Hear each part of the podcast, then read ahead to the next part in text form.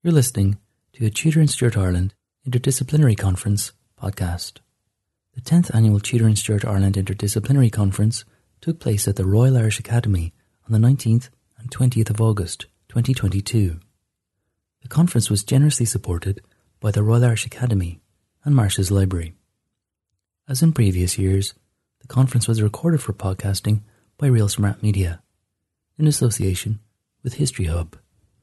You can access the archive of Tudor and Stuart Ireland Conference podcasts on History Hub's website, historyhub.ie, as well as on Apple Podcasts, SoundCloud, and Spotify. In this episode, a recording of a paper by Sean Cunningham from the National Archives, UK, entitled Understanding, Cooperation and Control Richard Edgcombe and Henry VII's Plan to Rule in Ireland during the first years of Tudor kingship. So, in um, the midsummer of 1488, the first formal English mission to Ireland from the new Tudor regime set off from Cornwall. At its head was the controller of Henry VII's household, Sir Richard Edgcombe, with 500 troops in four ships. He had an eventful journey over two days, clashing with three sets of pirates um, and raiders before he managed to land at Kinsale. Um, just as on land, Henry VII's power around the English coast remained weak, and his influence in Ireland was, was thinner still and Edgcombe had been dispatched to try and improve the situation. Edgcombe's mission was to sort out allegiance in the lordship following the crowning of Lambert Simnel as King Edward VI at Christ Church, Dublin, on the 24th of May 1487. At the start of June, thousands of the Fitzgerald family's Irish allies joined with 2,000 German mercenaries sent from Flanders by Richard III's sister, Margaret of York, who Simon mentioned this morning, um, to invade England in a twist of the usual story, to invade England through the Furness area of Cumberland. And then they marched through Yorkshire and down past York um, to defeat at the Battle of Stoke near Newark on the 16th of June. So this preserved Henry VII's crown, but it left the problem of Ireland unresolved. And on the 13th of August, Kildare was still witnessing letters patent apparently issued under Edward VI's name, and in October, Henry knew from other letters that many of the Fitzgerald's network around Dublin still sympathised with the aims of the rebellion, whatever they actually were, whether that was regime change in England or stronger role within Ireland. Even after the Drogheda Parliament in January 1488, Henry had to write directly to officials in the Pale, instructing them to work harder to restore Thomas Butler, the absentee 7th Earl of Ormond. And he's annotated this document in his own handwriting basically to say he wasn't trusting his Privy Seal as an authoritative instrument, and he should send all of his letters to Ireland under the Great Seal. So the king himself is unsure how his instructions are going to be received in Ireland. And also, a letter from John O'Carroll to Ormond on the 17th of August 1487 gives a flavour of what was going on in Ireland itself, where he complains that Ormond's lands are under pressure from the Fitzgeralds, and only the return of the Earl could actually save um, the lordship and the king's authority from further destruction. Henry VII's accession heralded the reward and promotion of his friends and allies, including the Butlers, and the first English Parliament in November 1485 had passed an act of resumption, restoring all, uh, revoking all grants made under the Yorkist kings back to 1455. So the restoration, restoration of Ormond is part of that process, and this generates more uncertainty in Ireland, which had been very much a, Yorkist stamp in the previous 30 years. That's because Edward IV's father, Richard Duke of York, was a fondly remembered resident governor, and his son, George Duke of Clarence, had been born in Dublin uh, in October 1449. And Edward Earl of Warwick, his son, was the, the child or the boy who, who Simnel impersonated um, and was Clarence's heir. The Fitzgerald dominated Anglo Irish landowners, and when English governors were sent directly, as Lord Grey of Codnor was in 1478, these people were resisted through non cooperation and direct petitioning for a return to a Fitzgerald in post as, as Lord Deputy. And in 1480, this was recognised by Edward IV in this agreement, um, giving, setting out Kildare's power under, under the King in Ireland.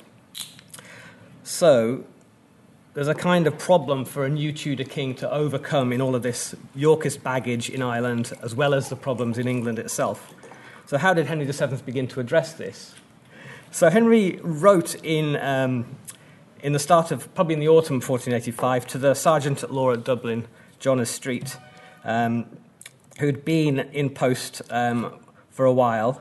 Um, obviously, he's taken advice from the Earl of Ormond, but he'd not been in Ireland since the 1470s. So, how objective his viewpoint was and how valuable his insight was, we can question. Um, had been invited to Westminster to join the, the King's Council to advise on Irish affairs. And um, in 1486, he received grants and rewards, suggesting that his advice was at least well received and seen as useful. And Kildare lost no time either in the final months of 1485 in contacting Henry VII directly, asking for a continuation of his role as, as, as his deputy, as deputy of the king. He asked to remain in post for 10 years, um, and Henry's response was encouraging but vague, saying that no one could better advise the new regime nor bring Ireland into a state of obedience than the Earl himself. And Henry also referenced this agreement.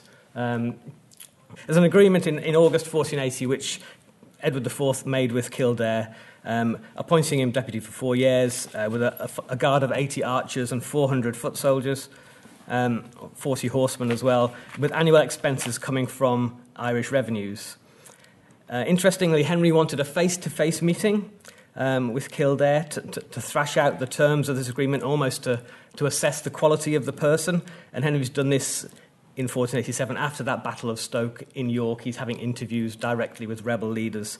So he's very much gauging people from his own personal experience of their conduct and de- demeanour. And I think um, he wants to meet Kildare in these terms in the, in the general situation he's facing. So Kildare's asking for a, a 10 year term with an allowance increased to £1,000 a year, and Henry's willing to offer the manor of Leixlip and the keeping of Wicklow Castle as well, um, if he's convinced that Kildare can be trusted to represent his power in Ireland. And he also says he's willing to offer a clean slate, saying there's no thing done by the Earl in time past, nor surmise or report on him made that shall turn his grace from the said Earl. So the opportunity is there for Kildare to serve the new regime in the way that Henry VII wants.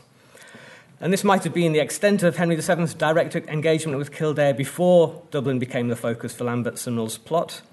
Um, and instead of accepting the English king's invitation to travel, the Fitzgerald bef- Fitzgeralds became fully committed to the rebellion even before all these mercenaries arrived in Dublin. So there's clearly an exchange of information that allows Henry to, to know what's going on. Um, and he knows that the situation has to be addressed directly because almost um, despite the, the, deaths of the Irish leaders and the Irish soldiers at, at, Stoke, there's still all sorts of problems relating to the Simnel plot that need to be unravelled. So Edgcombe's um, warrants are actually they're, they're, still in Dublin City Archives. So Ed, Edgcombe's instructions from Henry survive here, setting out the terms of what he's expected to do.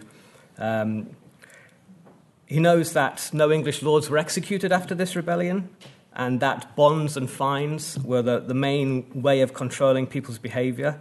So Kildare, although he orchestrated the final stages of, of this rebellion, he might have argued that even anointing another king of England in Dublin, he wasn't really taking up arms against the king directly. Um, he's still in control of, of Ireland on behalf of the king, although be it with his priorities and not the king's. And the Tudors remained vulnerable enough to know that the Kildare network offers the best way of of finding a way out of this situation. So there is a, a, a challenge to Richard Edgcombe here in representing the king's view when he arrives um, in 1488. And he arrives into um, to Kinsale, as we mentioned. Um, and we know about this from a journal account um, of the journey. So, this is the journal in the British Library, uh, which is a manuscript version of a, a printed version in um, Thomas Harris's Hibernica, which was published in 1757. And this manuscript version differs from the printed version in, in some very interesting ways. First of all, it, it recalls the text of the oaths that were imposed on the lords in Kinsale and then in Waterford. Um, it gives a sense of how Henry is beginning to think about using bonds and recognizances. Um, they swore to be faithful lieges of the king, um, not to do anything to disturb his well being or his peace, would not assist the king's enemies, and um, they swore to reveal information about rebels or conspiracies that came to their attention. And Ed- Edgcombe then travelled up the coast, still reluctant to, to make landfall. He arrives um, off Malahide and is greeted by John Estreat and the Bishop of Meath um, and taken into Dublin on the 5th of July, where he finds that Kildare has gone off on pilgrimage for five days and won't be there to meet him. So he, um, he lodges in um, the Blackfriars Monastery and waits for Kildare to come back. This gives him a chance to, to finalise his draft documents, um, looking at the texts of oaths, and getting again a sense of how people in Dublin are going to accept his mission and what he represents in the new Tudor power. And I think it's probably a misrepresentation of Kildare's um, awareness of the situation. It was obviously a deliberate act to not greet Edgcombe, um, but that obviously increases his suspicion of what's going on. He's not an insignificant figure. He's um, controller of the king's household, and there's no doubt that had he survived beyond 1491 when he died on a mission to, to Brittany, that he would have become the expert on Ireland and not Edward Poynings. So on the 12th of July, Kildare and Edgcombe actually meet um, when the Earl rides in with 200 horsemen to St Thomas's Abbey. And Tom, John Payne and uh, James Fleming, Lord Slane, meet him and asks Richard to go for a face to face interview at that point. And Edgcombe deliberately um, slights the Earl in terms of not offering any, any um, recognition of his uh, senior status. Um, he delivers King Henry's letters directly and the King's message of displeasure at what, um, Ed, what Kildare has done and then he's given a five day deadline to get all of the Lords of the Council together. Um, and on the 13th of July, Edgcombe has um, the Bishop of Meath proclaim at Christ Church the Pope's bull cursing all those who rebelled against Henry VII. This was the bull Ad Perpetuum Rei Memoriam, which was issued on the 17th of May in Rome, and it probably accounts for why Edgcombe's journey was delayed slightly, so he could bring this document to Ireland because it was specifically created to address this Irish rebellion and the problem of, of allegiance afterwards. And the reading was immediately followed by the king's absolution and pardon for all those who would submit. And the next day, Edgcombe travels to Maynooth um, to receive Kildare's assurance that he would agree to the king's demands. That improved the atmosphere and records the great cheer of the. so there's, there's a, a sense of acceptance that you know, things look like they're going to improve, but Sir Richard Edgcombe is wary of the duplicity here that possibly might be at work. And overnight on the 15th and 16th of July, he's working out more measures that he's going to try and apply to Kildare to, to box him in almost in terms of following the king's wishes. And one of the key ways he's doing this is, is this kind of obligation called a, an obligation nisi, where Edgcombe is trying to basically say, um, this is a new form of bond, and it, it's binding the lords for their allegiance. Um, and they basically didn't agree to this. They would not submit to this kind of bond because it was going to set up a, a commissary court under representatives of the Archbishop of Canterbury and Richard Fox, the Bishop of Exeter, who would um, appoint a commission basically for Kildare to appear, have his confession and loyalty recorded by a notary, but then proclaimed publicly so the public performance of the submission is a counterpoint to the private interview Henry wanted to achieve with Kildare. So the, the, the punishment is almost like a public performance of, um, of how England has subjugated Kildare at this particular point. Uh, the, Earth, the Earl won't submit to this. Um, other lords also did not agree to be bound um, in the same way. Um, and the lords threatened basically to become Irish, every one of them, as the journal says. Um, so again, it, as, Simon was talking about this morning, the implication being that all of these Anglo Irish lords have a, an Irish connection they can activate as a, as a threat to the English control. So the, the situation resolved um, after an orchestrated um, response to the death of James III, which had happened on the 11th of June. People take to the streets um, to sort of, I guess, not acknowledge the, the Battle of Sauchieburn and his death, but basically as a way of disrupting Edgcombe's focus. Um, so it causes people to again come, come together for further discussions. And Edgcombe is mindful that he's meant to be resolving the previous problems rather than fomenting a new kind of uprising. So he, he backs down a little bit and looks for a different solution. And he drafts the bonds again um, and actually ends up with a solution everyone can accept. And so we get these lists of the homages that people are willing, these are all the people willing to sign up to this bond and this agreement. Um, and the forms of the oath are recorded as well, um, certified under each man's seal. Edgcombe wants his own chaplain to consecrate the host before the oaths are taken, but again, that's disputed. But eventually, on 21st of July, there's a, a Te Deum and a solemn ceremony, uh, and a proclamation in the city. Um, and Edgcombe's able to then go off to other places like Trim to begin to, um, to almost survey the king's interests away from Dublin. And he comes back after a few days with more certificates in his pocket. Um, and this implies that Edgcombe considered his mission to be complete. Uh, the homages were recorded, the certificates were written up, um, and it looked like he'd backed down in the face of this block of Irish opposition to, to what he wanted to achieve. Um, a closer look at the manuscript, however, rather than a published edition, has the forms of all these recognizances that were taken. So clearly, there were a lot of bonds submitted by the Anglo Irish Lords on the 21st and the 28th to the 30th of July. Um, and Edgcombe wouldn't deliver up the pardons until he had these documents, of which these are obviously recorded copies. So there was a further piece of work, um, and, he, and he actually accumulates up to £60,000 worth of bonds from the Irish community here which, um, had it been forfeited, would have obviously undermined and completely destroyed the resources or the people involved.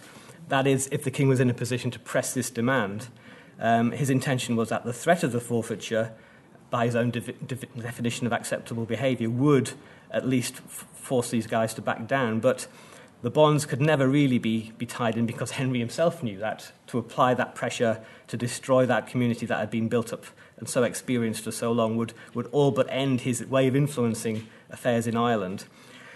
So, in order to make his lordship more secure, Henry would then have had to have launched a military campaign um, to maintain the institutions of the Pale, and he really wasn't in a position to do that at this particular time. He's still very actively trying to preserve Breton independence. He's thinking about invading France to distract the French king from that campaign. Uh, his resources are scattered. He's still fairly poor in terms of bringing in income. So he knows, as Kildare knows, that you, can't, you could not press this demand um, too, too firmly. So, what are potentially crippling penalties on paper would not have actually worked out. And I've got, um, I've got a table of all these bonds if anyone wants to see them. Um, and it's obvious that this is only really targeted at, at the Earl of Kildare. Maurice, ninth Earl, ninth Earl of Desmond, is, is completely absent from all of this process. He's not in Dublin, he's still in the Midlands. Um, he's not involved in this, and that basically gets him off the hook to, to begin to support Warbeck um, and that second conspiracy in 1491. So you can see that although Edgcombe's mission um, did not really stabilise the condition of Ireland, it, it, it provoked and it forced people into adjustments, but it aroused this suspicion that A. Henry Tudor was, was blustering without real capacity to back things up. So when Warbeck does appear and offers this second line of conspiracy, which again draws in former Yorkist supporters in England, um, he's basically demonstrated already that he can't back up the things he wants to do. So there has to be a rethink in the 1490s of how English power is going to be represented through Dublin into Ireland. And Edgcombe did not stabilise the condition of Ireland. Um, the record of his voyage does show much more of what he wanted to do, and the manuscript really does help us understand the toing and froing that went on in this particular um, expedition to Ireland in 1488. Um, but it ended as, a, as it started after an eight day return journey, being chased all over the Severn Estuary and, and the coast of Wales, to fi- finally getting back to Fowey in Cornwall. Um, but really is kind of a, a metaphor for the storms that Henry VII would have to endure in the 1490s. Thank you. Thank you, Neil. Thanks for listening to this podcast from the Tudor and Stuart Ireland Interdisciplinary Conference. You can access the entire archive of Tudor and Stuart Ireland Conference podcasts on History Hub's website, historyhub.ie, as well as on Apple Podcasts, SoundCloud, and Spotify.